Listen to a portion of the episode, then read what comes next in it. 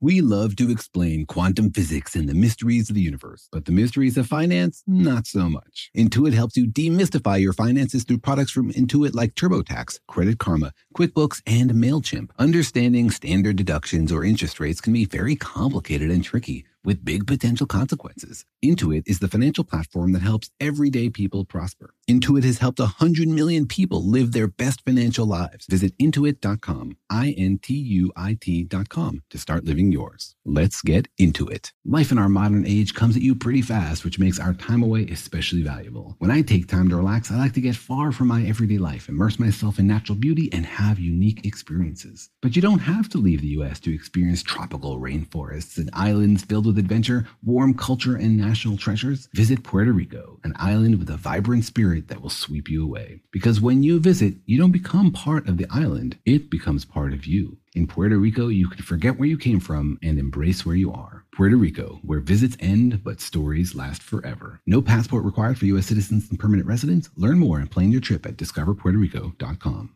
Apple Card is the perfect cashback rewards credit card. You earn up to 3% daily cash on every purchase every day. That's 3% on your favorite products at Apple, 2% on all other Apple Card with Apple Pay purchases, and 1% on anything you buy with your titanium Apple Card or virtual card number. Visit apple.co/card calculator to see how much you can earn. Apple Card issued by Goldman Sachs Bank USA, Salt Lake City branch, subject to credit approval. Terms apply.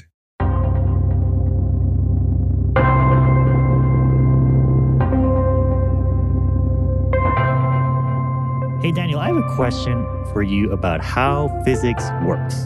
All right, shoot. Yeah, what happens when it doesn't work? Like, what happens when you're wrong? That really depends. Depends on what? How wrong you are? No, it depends on whether you're an experimentalist or a theorist. It makes a difference. Oh, yeah. For an experimentalist, if you are wrong one time, it's like career death. It's like getting caught for murder. You know, once is enough to send you away forever. You murdered science if your results are wrong. You murdered your credibility. But not for theories? Like if a theorist is wrong, there's no consequence? No, almost every single paper written by a theorist is wrong. And in fact, if they are right even one time, they win the Nobel Prize. Those sound like better odds, Daniel. Why did you even become an experimentalist? I ask myself that question every day.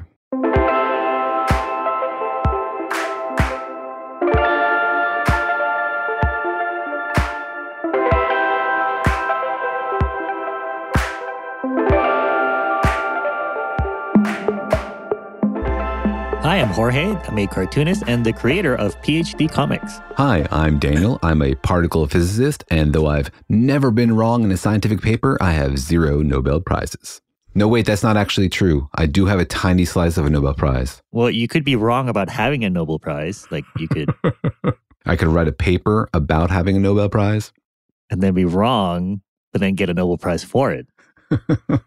In literature, maybe. But anyways, welcome to our podcast, Daniel and Jorge Explain the Universe, Even the Wrong Parts, a production of iHeartRadio. In which we take a trip around the universe, giving you a tour of everything that's amazing, everything that's exciting, everything that's real, and everything that's theoretical. Not just what's out there in the universe, but what's inside the minds of scientists, what they are hoping to discover out there in our universe. That's right. We take you on a trip across the cosmos, not just to see what's there, but what might be there, what physicists think might be the next big idea that could revolutionize how we understand the universe. And we have a special group of people whose job it is just to come up with crazy ideas that might describe our universe. You have a group of people just to be wrong? Is that kind of how it works? They only have to be right occasionally, but yeah, basically just throw ideas out there. It's like the brain trust. Yeah, it's like a brainstorming, you know, like maybe the universe works this way. Go check. No, I guess not. Maybe the universe works that way. Go check. Oh, no, I guess not. Keep coming up with ideas, folks. Yeah, because the universe is pretty crazy out there. You know, there are a lot of things that we didn't expect. And so as crazy and as an idea might seem right now, it could be right. Yep. Absurdity is no obstacle to reality. I mean, you can't take a theory of physics and say that's too crazy, because some of these crazy ideas turned out to be real. You know, quantum mechanics and relativity. There have been moments in history when we had to accept things that were very difficult to swallow. And that means we need to keep our minds wide open to future crazy ideas. Yeah, you could be absurd and be right at the same time. That's the situation of the universe. That's your review of the universe on its Amazon webpage. Absurd, but right. Absurd, but true.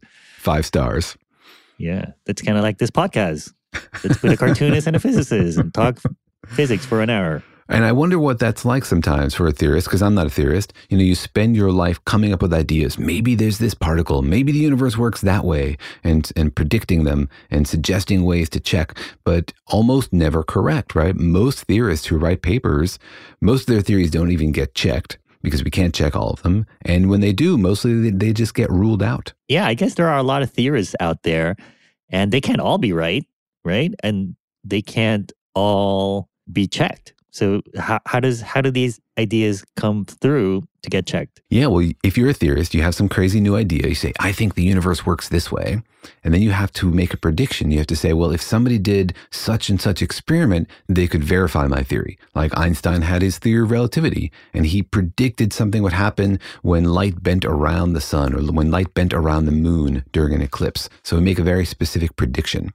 Then the key is you have to find an experimentalist, someone to do that experiment and check your prediction. If you can't convince anybody that your prediction's worth checking, it just doesn't get checked. Is there like an app for physicists to match experimentalists with theorists? You know, like a dating app? Physicser or... Checker. Yeah, I'm not sure. You know, it's sort of arbitrary. You know, experimentalists will read a paper and say, oh, that's really cool. I want to check that. Or me as an experimentalist, I'll go to conferences and talk to theorists and hear about the new ideas and try to think about what's most interesting to test, because you can't test everything. You have to make your choices. Yeah, I guess you swipe left or right, depending on whether you think it could be right or what do you base it on? Like, Is it? Are you tempted by like, ooh, that would be a big fish to catch? Or are you tempted by like, is this an easy fish that I could verify? Well, that's a great question. I'm a bit unusual in particle physics. Most people choose theories that they think sound sort of aesthetically beautiful, like supersymmetry and gravity and all these things. They have like a deep theoretical reason to motivate that theory, like why we think it exists. Right. For me, I'm more interested in stuff that's going to be a surprise. Like I'd like to look for something that isn't predicted. So I try to do experiments that nobody's predicted, because then if you see something new, a new particle, then you get to be the first person to describe it. And it sort of comes out as a pleasant surprise for the community. Oh, so it is like a dating app. You swipe left or right if it's like, oh, this is beautiful. I like it. Or, oh, this floats my boat. I'm going to swipe it.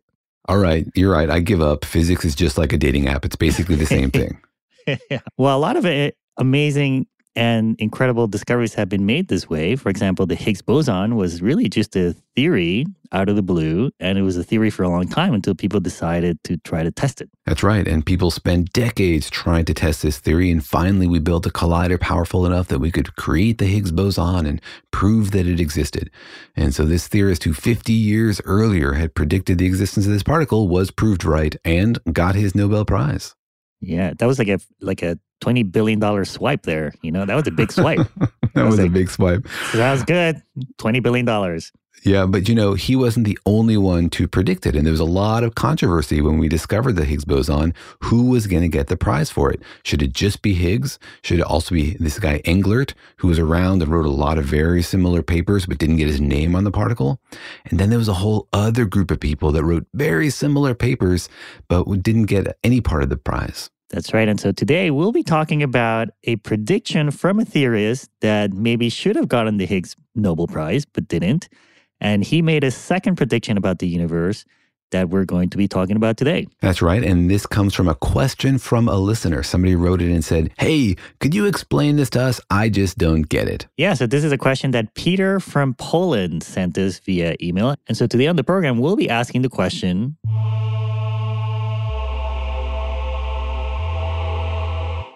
what is a cosmic string? I don't want to string people along. Let's just get down to it, Daniel. Yeah, well, I was thinking, silly string versus string theory. There's a lot of different combinations there. But there's a lot of strings in physics.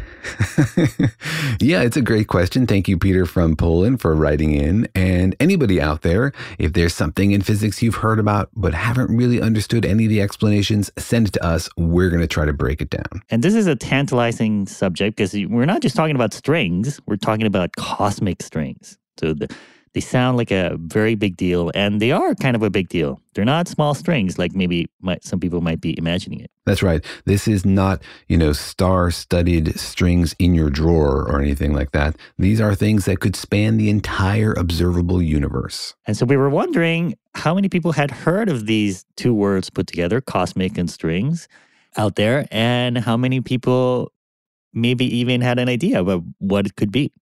So as usual, Daniel went out there and asked people on the street if they've heard what a cosmic string is. So before you hear these answers, think to yourself for a moment. Do you know what a cosmic string is? What would you say if I asked you on the street? Here's what people had to say. No, sounds like a Marvel movie for me. Is that similar to string theory? Like the loops that lay upon, that's like a fifth dimension potentially. How do you know all this stuff? I don't know any of this. I don't know any. It's something, I don't know, I have no idea. Cosmic strings, something that... in the quantum realm. I think that's what space string theory is, right? Does the quantum realm make you laugh? Does it sound funny? It just sounds like science fiction. I heard of cosmic bowling, not cosmic string. Cosmic bowling, what's that? It's when they shut down the lights for Friday night bowling. Oh, awesome.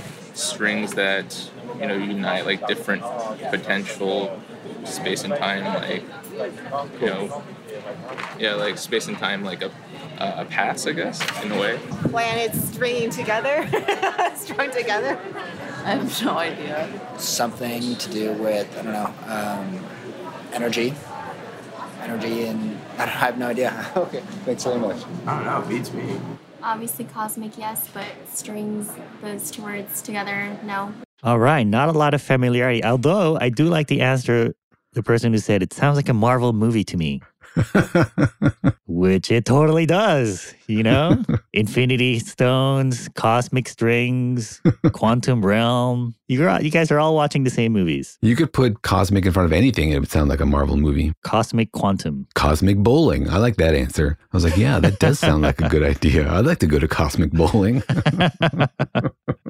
Cosmic breakfast. I like it. Cosmic breakfast. All right, so not a lot of people seem to know what it was, although it definitely sounded science-y and science fiction. A lot of people said, oh, it sounds like science fiction, or it sounds like something that might be related to string theory or physics or energy. Mm-hmm, mm-hmm. It definitely has a science-y feel to it. Yeah, and it might have just been the way my hair looked that day. Maybe I looked more like a crazy physicist, or maybe it just does sound like a sort of a physics thing. So people were definitely guessing that. I'm trying to imagine how you can look more like a physicist, Daniel. It's kind of hard. It's kind of hard to imagine. I don't know. I guess I could put on a lab coat. I don't usually wear a lab coat when I'm walking around. You put on a Marvel costume and boom. I need an MCU lab coat so I can do both things at once. Oh, that's a good idea, actually. Print something fun on a lab coat. Mm. That sounds like merch. Get on that, people. Next product for the Daniel and Jorge Explain the Universe store. But all right, so let's get into it, Daniel. What are they? What is a cosmic string? And I am totally with the people on the street. I'd never heard of this concept before this morning. Well, there's a good reason, because cosmic strings are a pretty crazy idea. They're pretty far out there, but they're really fun and conceptually sort of mind-blowing, which is why I think the theory stuck around for a while. People kept swiping it because it sounded fun. Yeah, everybody wants this theory to be true. And so what is a cosmic string? A cosmic string is a line in space where the space itself is a little bit different from the way space is for us, for me and you and most of the space in the universe. It's like a little bit of leftover from the Big Bang where it never quite cooled and relaxed the way the space for us has. It's like a pocket or a bubble or like a stretched out bubble. Is that kind of what you mean? No, it's a really long, thin line. Like it's maybe a femtometer wide, so like super duper tiny, like the width of a proton. But then it can be super long. Like it could be as long as the observable universe, like 90 billion light years. It's kind of like a crack in space itself.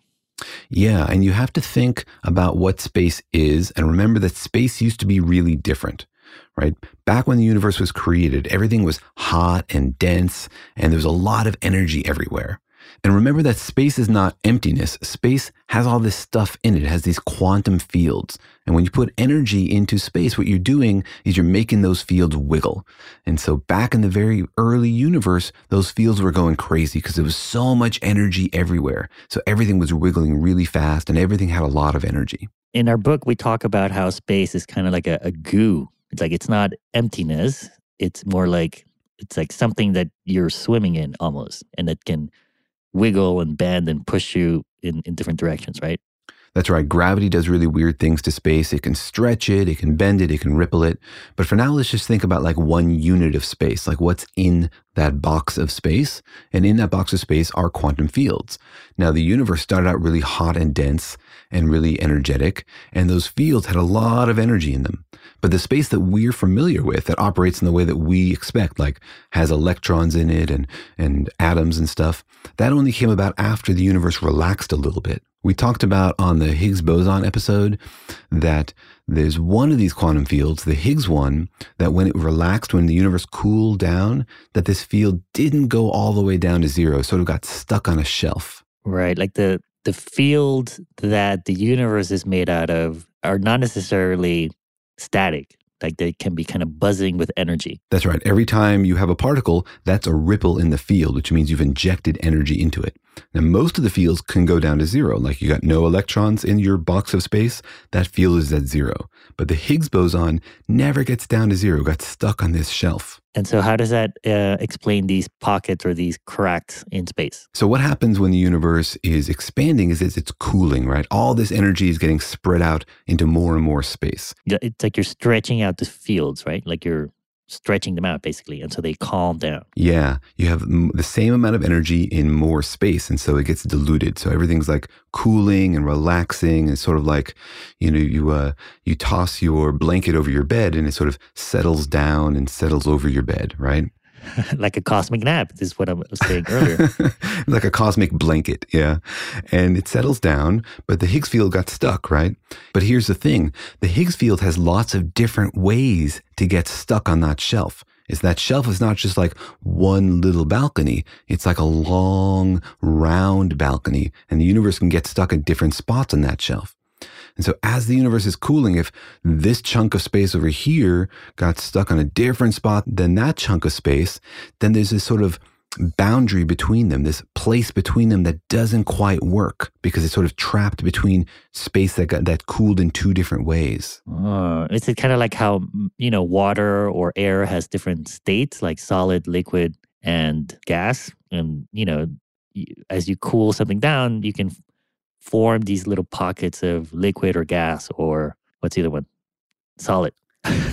Water. Crystal, yeah. It's, you know, just like that. When you stick water into the freezer and it cools down and forms ice, it doesn't form like this perfect solid of ice. It forms like it has bubbles and cracks and wiggles in it. Is that kind of what you're saying is happened or is happening to space right now? Exactly like that. If you cool water down, then you get a crystal. But it doesn't, as you say, turn into a crystal all at once. There's these sites that begin because they're the coldest little dots, and the crystals start to form there. And then they form out from those little spots where they've nucleated. And then what happens when two crystals meet? You have this boundary, right? And where you don't have a perfect crystal, you have a defect in the crystal. That's why like some diamonds are perfect and some diamonds are not, because there's a defect there in the crystal where one half of it is cooled in a different time than the other half. So they're not all lined up perfectly. The same thing happened to space, maybe. Like there are imperfections in space. There are imperfections. These are defects or cracks in space, where on one side, the Higgs field, it's at the same level, right? It's just pointed in a different direction because the Higgs field has sort of two, we call them degrees of freedom, the level that it relaxed at and also where on that shelf it got stuck. So if this chunk of space is stuck on a different spot in the shelf than that chunk of space, it's sort of like your ice cooling in different ways. The crystals are oriented in different directions. And so at the boundary, you get this thing that doesn't quite make sense. So I always thought the universe was pretty good, but I guess it's not a AAA diamond quality space. Maybe. I mean, I love our universe. I would not trade it in for anything. I think it's perfect just the way it is. But it might have these cracks in it, right? And we don't know. We have never seen one of these things, but it might have these cracks in it. That's the idea. That's the concept of a cosmic string. Cosmic flaws. In space itself. And so along that line, it's like the universe never got to cool because it doesn't know, like, should I cool in this way or should I cool in the other way? It's sort of like trapped between them. And so it still has that energy density from the initial universe when everything was really hot and dense. And so these cosmic strings, even though they're really, really thin, they're like a femtometer wide, they're incredibly massive. And they could be holding energy, like the cracks or the flaws in the universe could be storing some sort of energy or tension into them. Absolutely. Incredible amounts of energy. Like, wow. 2 centimeters of a cosmic string weighs as much as Mount Everest. A kilometer of cosmic string weighs more than the Earth. And so we're talking about these things, they could be like 90 billion light years long. It's an enormous amount of energy. Wow. You just totally cracked my mind here, Daniel. Cosmically. But, cosmically, dude. But all right, so let's get into it and why physicists think these crazy cracks might exist and whether or not they're real. But first, let's take a quick break.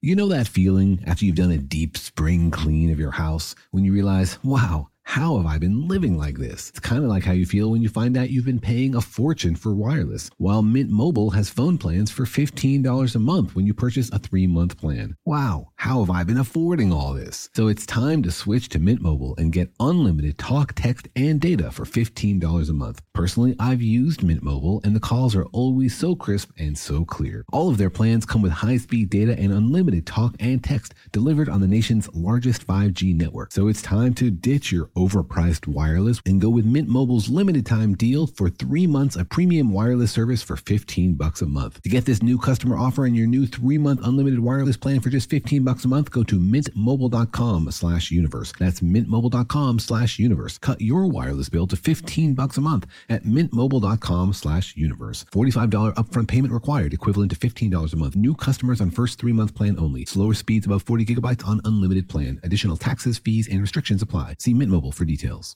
The financial universe out there can seem like a vast place, full of scary mysteries and exciting possibilities, but it can also be overwhelming to navigate, especially when you're first starting out in life. It feels sometimes like just one wrong turn could send you hurtling endlessly towards a financial black hole. But don't worry, you don't have to navigate the financial universe on your own. With the right tools, you can master the financial universe and chart your course with confidence. Intuit helps you navigate the financial universe through products from Intuit like TurboTax, Credit Karma, QuickBooks, and MailChimp. Intuit is the financial platform that helps everyday people prosper. Whether you're trying to manage your money or trying to run a business, Intuit gives you the confidence to take control of your finances so you can live your best life. Intuit has helped 100 million people live their best financial lives. Visit intuit.com, INTUIT.com, to start living yours. Let's get into it. Apple Card is the perfect cashback rewards credit card. You earn up to 3% daily cash on every purchase every day. That's 3% on your favorite products at Apple, 2% on all other Apple Card with Apple Pay purchases, and 1% on anything you buy with your titanium Apple Card or virtual card number. Visit apple.co/card calculator to see how much you can earn. Apple Card issued by Goldman Sachs Bank USA, Salt Lake City branch, subject to credit approval. Terms apply.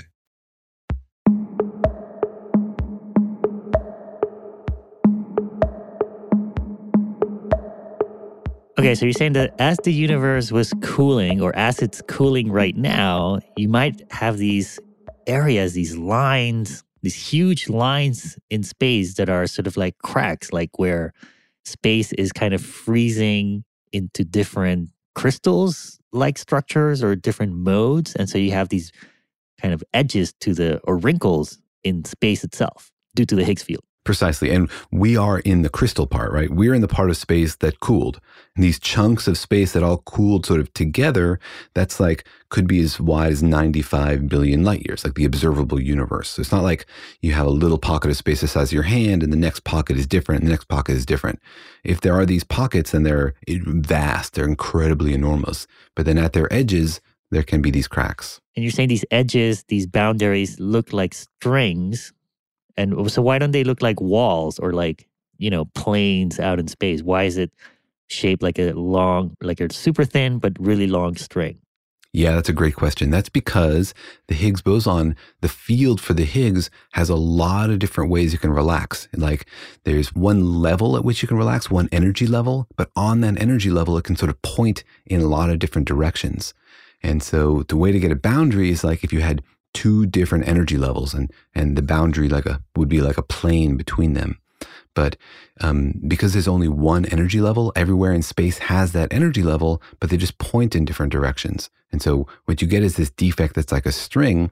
And then as you go around the string, the Higgs field is pointing in different directions. And so it points in a different direction every point around the string. And then the only place where you can't get sort of like smoothness is along this one infinitesimally thin line where space doesn't know where to point because every point, everything around it is pointing in a different direction. So it's like, I can't relax. I don't know which way should I go.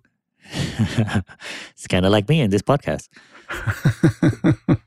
We're going in every direction. What happens if I touch one of these strings? Like what if I'm traveling and touch one of these things and I run into like a spider web or I'm walking down the street and just run into one? Well, I would recommend wearing oven mitts, first of all, because there's a lot of energy there. Oh, that's right. They trap energy. It's like a, I guess it's more like a wrinkle in space, right? It's not so much like a crack, but it's more like, like you're tucking in or you're bending a lot of space along a line of it. Yeah, a wrinkle is a good way to do it. I think a cosmic wrinkle would have been a good way to sell this thing. That could be the sequel to the Ursula Le Guin novels, A Wrinkle in Space-Time. Turns out there was physics behind that novel. But you would notice one almost immediately if you saw one because there's so much mass that they bend the space around them the way everything does. Everything with mass bends space, and it would cause a huge gravitational lens. So it would really distort the way light moved around it. Wow, like a black hole. Be like a black string. Yeah, it would be a lot like a black hole, except it would be really, really thin and very, very long. Okay, there would be probably crazy stuff happening around it, right? Like it wouldn't just sort of sit there in space. There would be, some kind of, cosmic storm kind of swirling around it. Would there be? In the MCU version of this movie, then yeah, all the visual effects would be dramatic all around it. Is that what you're thinking? Yeah. What does the gauntlet that holds the cosmic strings look like? No, it's actually fascinating because unlike a black hole, which has enormous gravitational pull and so has a huge amount of stuff around it, like a maelstrom that's like giving off light because of all the gravitational energy and the tidal forces, cosmic strings don't actually provide a strong gravitational pull. Like they distort space, but they don't necessarily create gravity themselves. It's a really weird consequence. It depends on the shape of the string, if they're a loop or if they're straight. It's actually quite complicated. Didn't you say that it has more mass than the Earth?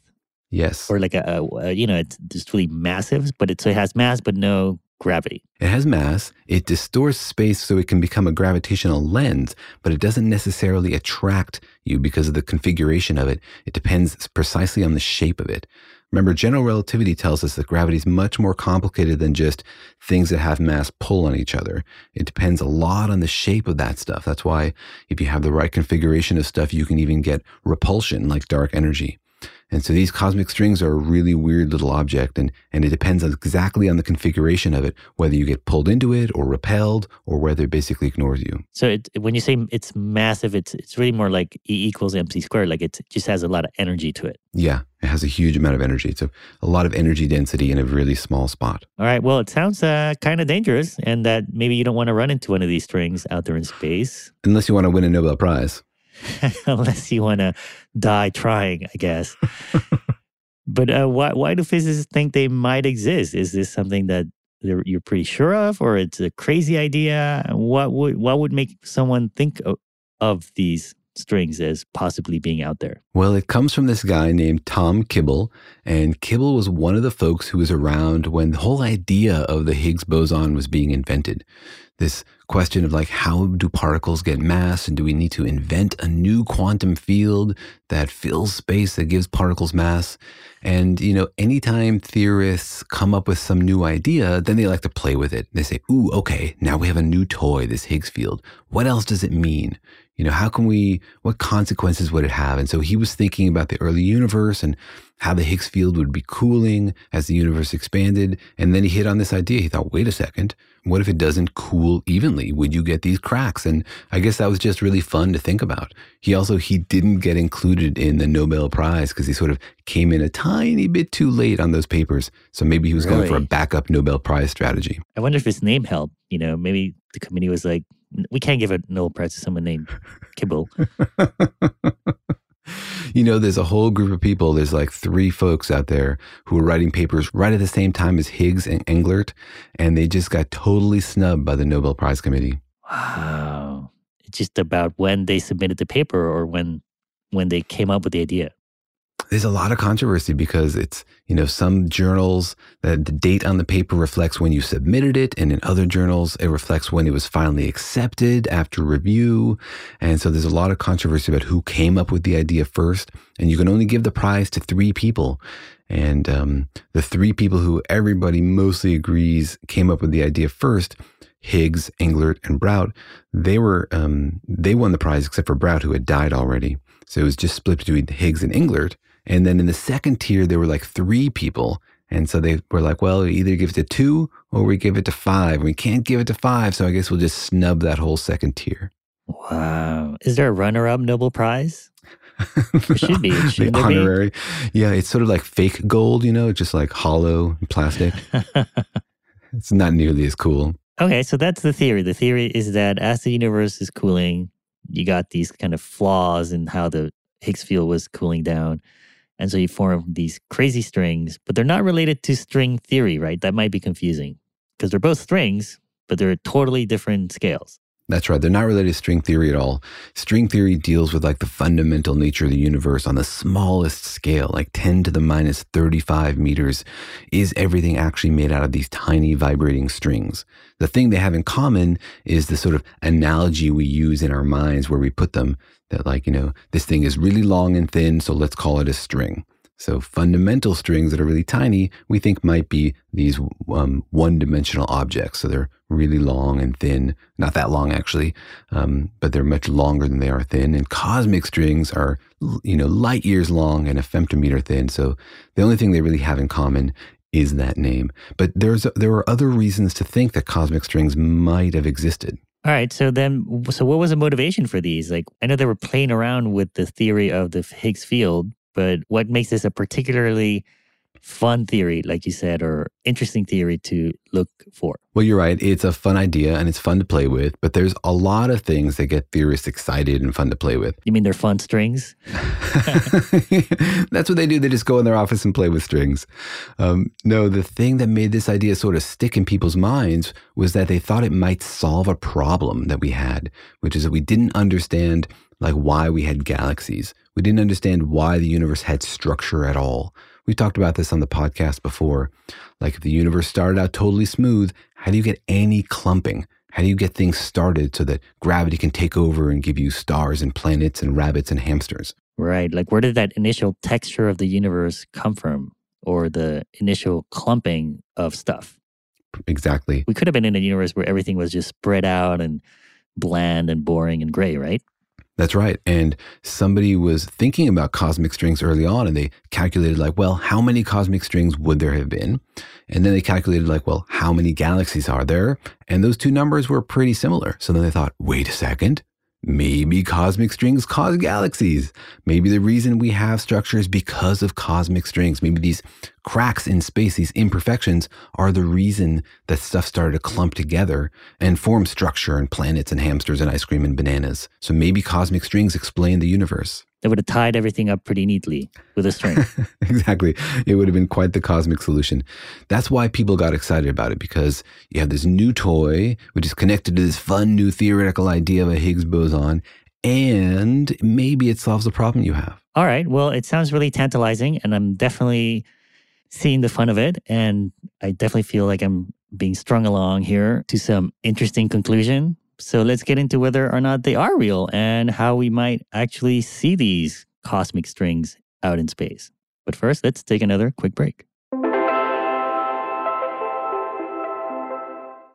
The financial universe out there can seem like a vast place, full of scary mysteries and exciting possibilities, but it can also be overwhelming to navigate, especially when you're first starting out in life. It feels sometimes like just one wrong turn could send you hurtling endlessly towards a financial black hole. But don't worry, you don't have to navigate the financial universe on your own. With the right tools, you can master the financial universe and chart your course with confidence. Intuit helps you navigate the financial universe through products from Intuit like TurboTax, Credit Karma, QuickBooks, and MailChimp. Intuit is the financial platform that helps everyday people prosper. Whether you're trying to manage your money or trying to run a business, Intuit gives you the confidence to take control of your finances so you can live your best life. Intuit has helped 100 million people live their best financial lives. Visit Intuit.com, Intuit.com, to start living yours. Let's get into it.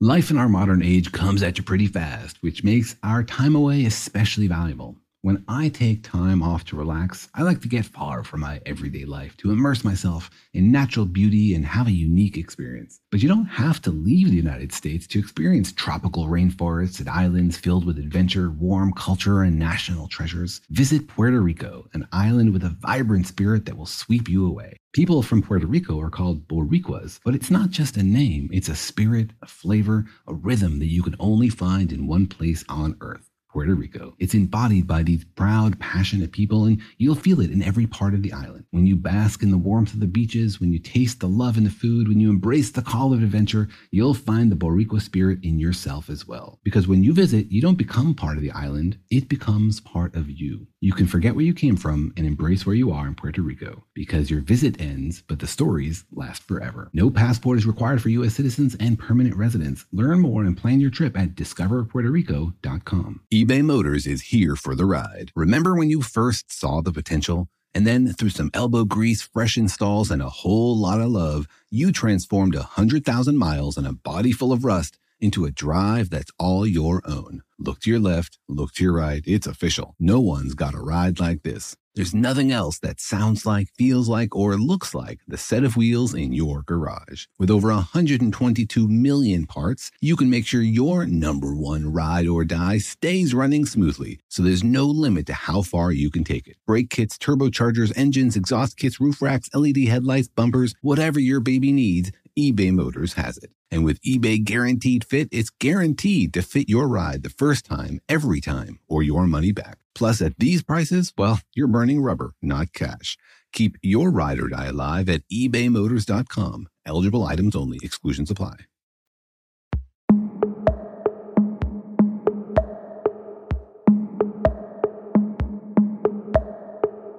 Okay, Daniel, so are cosmic strings real? And how will we know? Are we going to see them out in space? Are we going to be looking out into space one day and see like, wait a minute, what is that little crack? We check our glasses and our telescopes, but it's not a crack in the lens. It's an actual crack in space, in the universe itself.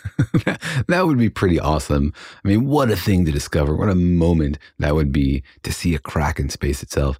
Unfortunately, no human has had that experience yet. As far as we know, there are no cosmic strings out there. I like how you said no humans. I don't want to rag on alien science. You know, I'm hoping those guys have made some advances well past what we have done so that when they come visit, they share with us all those secrets. No human that we know of. No human that we know of, and no human would make this discovery and I think keep it to themselves because it would be of really cosmic significance. And right. Remember, we can't say they don't exist. We can just say we haven't seen them. So we don't know that they exist. Okay, so we haven't seen one yet, but it's a theoretical prediction that it sounds fun and that might explain some of the structure in the universe. So are people looking for these cosmic cracks, or are we just hoping that one day we maybe see them? Like, is there an active search for these cracks? I'm just waiting for alien unicorns to come pulling one and drop it on the Earth. I mean, that's what they used to steer the cosmic unicorns. They use cosmic strings No, that'll be the opening scene in the Marvel movie about cosmic strings. But people were thinking that maybe this affected the shape of the universe, and they had all these predictions like, if these cracks in space were the things that caused sort of the large-scale structure, the reason we have galaxies, then they had predictions for how the universe should have sort of been rippling in its first moments. And remember that we have seen the early universe. We can look back in time and see what the universe looked like when it was very young. Call this the cosmic microwave background radiation. It's the leftover glow from the Big Bang. But didn't these strings form way after the Big Bang when everything was cooling down? Or was it did they start wrinkling right after the Big Bang? Right after the Big Bang, yeah. It's when, as space was expanding, that's when sort of things were cooling and the ice crystals of space were forming. And so the cosmic microwave background happened like hundreds of thousands of years later. And now we've seen that. So these cosmic strings, the idea was invented before we had precise measurement of this cosmic microwave background light. And it made very specific predictions for what that light should look like. And then we saw that light from the early universe, and it didn't look right. It doesn't look the way you would expect it to if cosmic strings were real. Really? You would see this in the cosmic microwave background? Like, aren't these cracks, you're saying they're 1 femtometer thin? How would you even see them in the cosmic background? If they're there and they did affect the sort of structure of the universe, you would start to see that structure beginning to form in the very early universe. I mean, they've had 300,000 years or so to sort of get things starting to wiggle. And we do see structure in the early universe. I mean, the early universe is very smooth because it was early on and things were just getting started. But we look at that light and we see like hot spots and cold spots. We can analyze those rates of hot spots and cold spots and say, what theory would give us sort of that level of fluctuation, that level of structure at that time? And cosmic strings just predict sort of a different distribution of hot spots and cold spots than we see. Really? Even if what if there aren't as many strings as you thought there might be? You know what I mean? Like maybe they're just far and few in between for you to see them. No, the pattern is just wrong. It's not like about the number. It's about the distribution, how far apart they are, and sort of how they affect the shape of space. Instead, it's totally consistent with just quantum fluctuations in the early universe than getting blown up by inflation. So there were sort of two competing theories, like this random fluctuation plus inflation or cosmic strings. And now the data really look a lot like random fluctuations plus inflation and not like cosmic strings. I guess that's good, right? Because if it turned out that the universe as a baby had a lot of wrinkles in it, that would be kind of strange and disturbing, wouldn't it? Who wants to see a wrinkly, old-looking baby? Man, if the universe is listening to this podcast, you're in trouble. I'm already in trouble, Daniel. But, you know, if cosmic strings do exist, they don't have to have formed the structure. This is like, if they cause the structure, here's what that structure should look like. But they could still exist. It could be that they're still out there. They're just not responsible for the structure of the universe as we know it. Oh, I see. We know that they maybe didn't have a hand in structuring the universe, but they could still be out there. They're just sort of like under the radar more than you thought they would be. That's right. And so we have other ways to look for cosmic strings that people are actively doing right now. What are some of the ways that we can search for these cosmic strings? Well, cosmic strings have a lot of energy density, and so they do this gravitational lensing thing. They bend space. And so if you have a really bright source of light behind a cosmic string and you're standing in front of it, then you'd see like sort of a doubling of an image because the light would get bent around the string. Like if I had a flashlight and there was a cosmic string between us and I turned on my flashlight, you'd see 2 bulbs. Right, but aren't these strings really thin? You know, I'm trying to think about how much distortion a little string can make, and it'd be kind of tiny, right? Wouldn't it be really hard to see like a small imperfection in such a huge canvas? It'd be really thin, but it'd be really, really massive, right? Say we took Mount Everest and squeezed it down to a tiny string, right? Then it could have a significant impact. Oh. All right. So, and we would maybe see it not as a lens, but like a kind of like a lens in the form of a string, kind of. Like we would see doubles all along the string itself. Precisely. And so what we've done is we looked out into space and we look for this kind of effect. And we see gravitational lensing all the time in space. Usually it's black holes or blobs of dark matter, this kind of stuff. But as you say, a cosmic string would look a little different. And people have seen like pairs of galaxies in the sky near each other that look really, really similar. And they thought, ooh, wait, maybe that's a cosmic string. But then they looked closer and they discovered, nope, it's just two similar galaxies. It's not a reflection. It was just Bob's hair that fell in the lens of our telescope. Yeah. And so these days, there's another way to look for cosmic strings that people think is the most promising. What's that? And that also has to do with their gravitational effects, because these cosmic strings, we don't think they're just floating there. We think that they have so much energy, they're like whipping and ripping and crackling. No and way. So, yeah, what? Yeah. Like, you know, lightning bolts coming from fingertips in a Marvel movie, right? Yeah. Oh, they're active, these strings. These boundaries can move? Mm-hmm. Mm-hmm. Huh. Yeah. Because I guess the field is shifting around it, and so that boundary is like fluid. Yep. And also the strings can get twisted, and if they cross over each other, they can break, and then you get ends, and those ends can like whip around like crazy. It's pretty nuts. Can they form loops and knots? They can form loops, absolutely, yep. Can you make a cosmic knot? I cannot make a cosmic knot, but the universe might be capable. If you get one of these crazy strings in a strange shape, then its movement can generate a lot of gravitational waves. And we now have gravitational wave detectors, like LIGO, that saw when two black holes ate each other or when two neutron stars collided, they create these ripples in space itself. And we can see that now. Wow. It's like picturing like a snake crashing in a puddle of water. Like, it's moving and it's generating ripples that we might be able to see. Precisely. But we don't know how fast they move. And so they could be like zipping around really fast, generating enormous signals of gravitational waves that we could detect.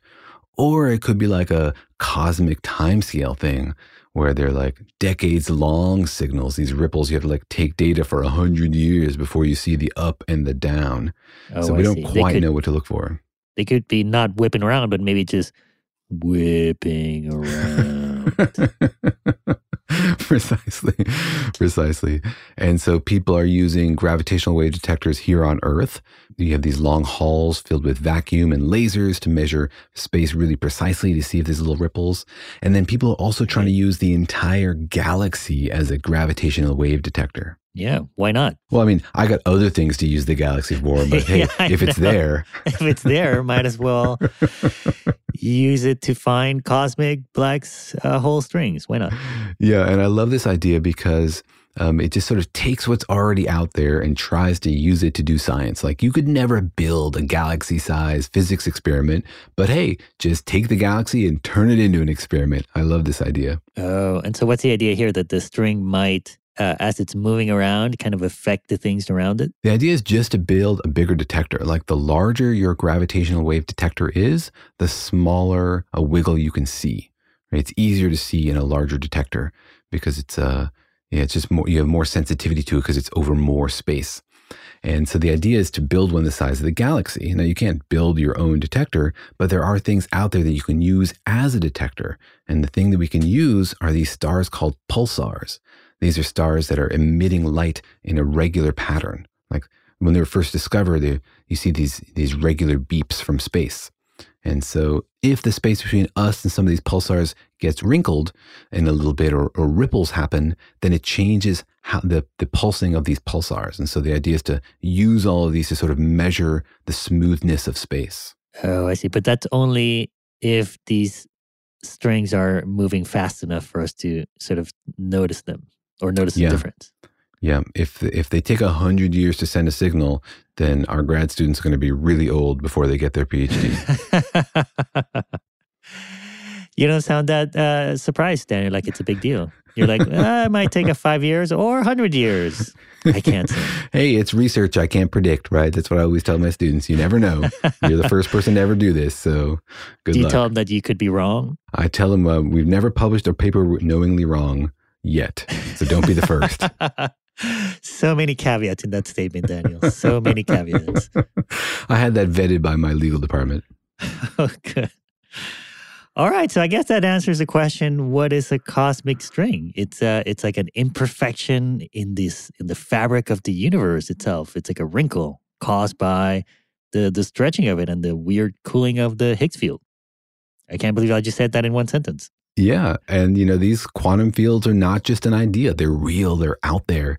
And as the universe cooled from the like hot, nasty quantum fields to cold, crystallized quantum fields that we have today, then how that cooling happened could have affected the way the universe is formed. And it's cool to think that what we might do with this knowledge, right? Like if we know that space can wrinkle and crack like this, who knows what we could do with space possibly? Can we fold space? Can we make space origami? The one thing we can never do is get the Nobel Prize for Tom Kibble. Oh, did he pass away? He passed away. He missed the Nobel Prize for the Higgs boson. And if he was right about cosmic strings, he missed that one also. Right. But you can still get in on the party by maybe being the person who discovers it, right? That's right. And maybe Tom Kibble will get another kind mention in the Nobel Prize acceptance speech, which is almost like a runner-up prize. Right. Well, I guess the idea is that maybe someone listening to this out there might be the person who discovers. It might be you. It might be me. It might be someone listening to this who discovers these wrinkles in reality. That's right. Or something even crazier. The next time you hear a theorist talk about some totally bonkers notion about the way the universe or space might work, then remember, there are crazier ideas out there that are actually real. That's right. They could still be crazy, but they might also be right. You never know. That's the wrinkle in your reasoning. Thank you very much, Peter, for that question. I love email questions from listeners. So please, if there's something you'd like to hear us discuss, send it to us to questions@danielandjorge.com. We hope you enjoyed that. Thanks for listening. See you next time.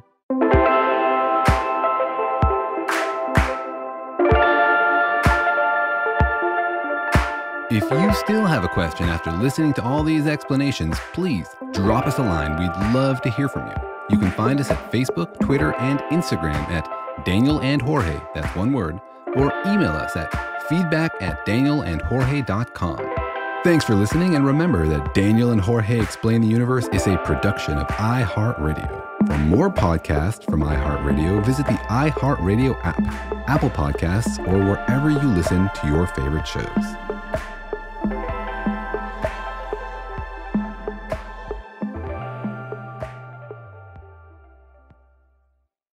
Life in our modern age comes at you pretty fast, which makes our time away especially valuable. When I take time to relax, I like to get far from my everyday life, immerse myself in natural beauty, and have unique experiences. But you don't have to leave the U.S. to experience tropical rainforests and islands filled with adventure, warm culture, and national treasures. Visit Puerto Rico, an island with a vibrant spirit that will sweep you away. Because when you visit, you don't become part of the island, it becomes part of you. In Puerto Rico, you can forget where you came from and embrace where you are. Puerto Rico, where visits end but stories last forever. No passport required for U.S. citizens and permanent residents. Learn more and plan your trip at discoverpuertorico.com. If you want to level up your marketing and business knowledge, look no further than the Marketing School podcast, hosted by Neil Patel and yours truly, Eric Sue. It is the #1 marketing podcast on Apple and number 15 on business in the United States. Now, if you want to listen to interesting conversations with operators that have been there, done that, also with other interesting guests, then listen to Marketing School every weekday on the iHeartRadio app, Apple Podcasts, or wherever you get your podcasts. Imagine you ask two people the same 7 questions. I'm Minnie Driver, and this was the idea I set out to explore in my podcast, Mini Questions. This year, we bring a whole new group of guests to answer the same 7 questions, including Courtney Cox, Rob Delaney, Liz Fair, and many, many more. Join me on Season 3 of Mini Questions on the iHeartRadio app, Apple Podcasts, or wherever you get your favorite podcasts. 7 questions, limitless answers.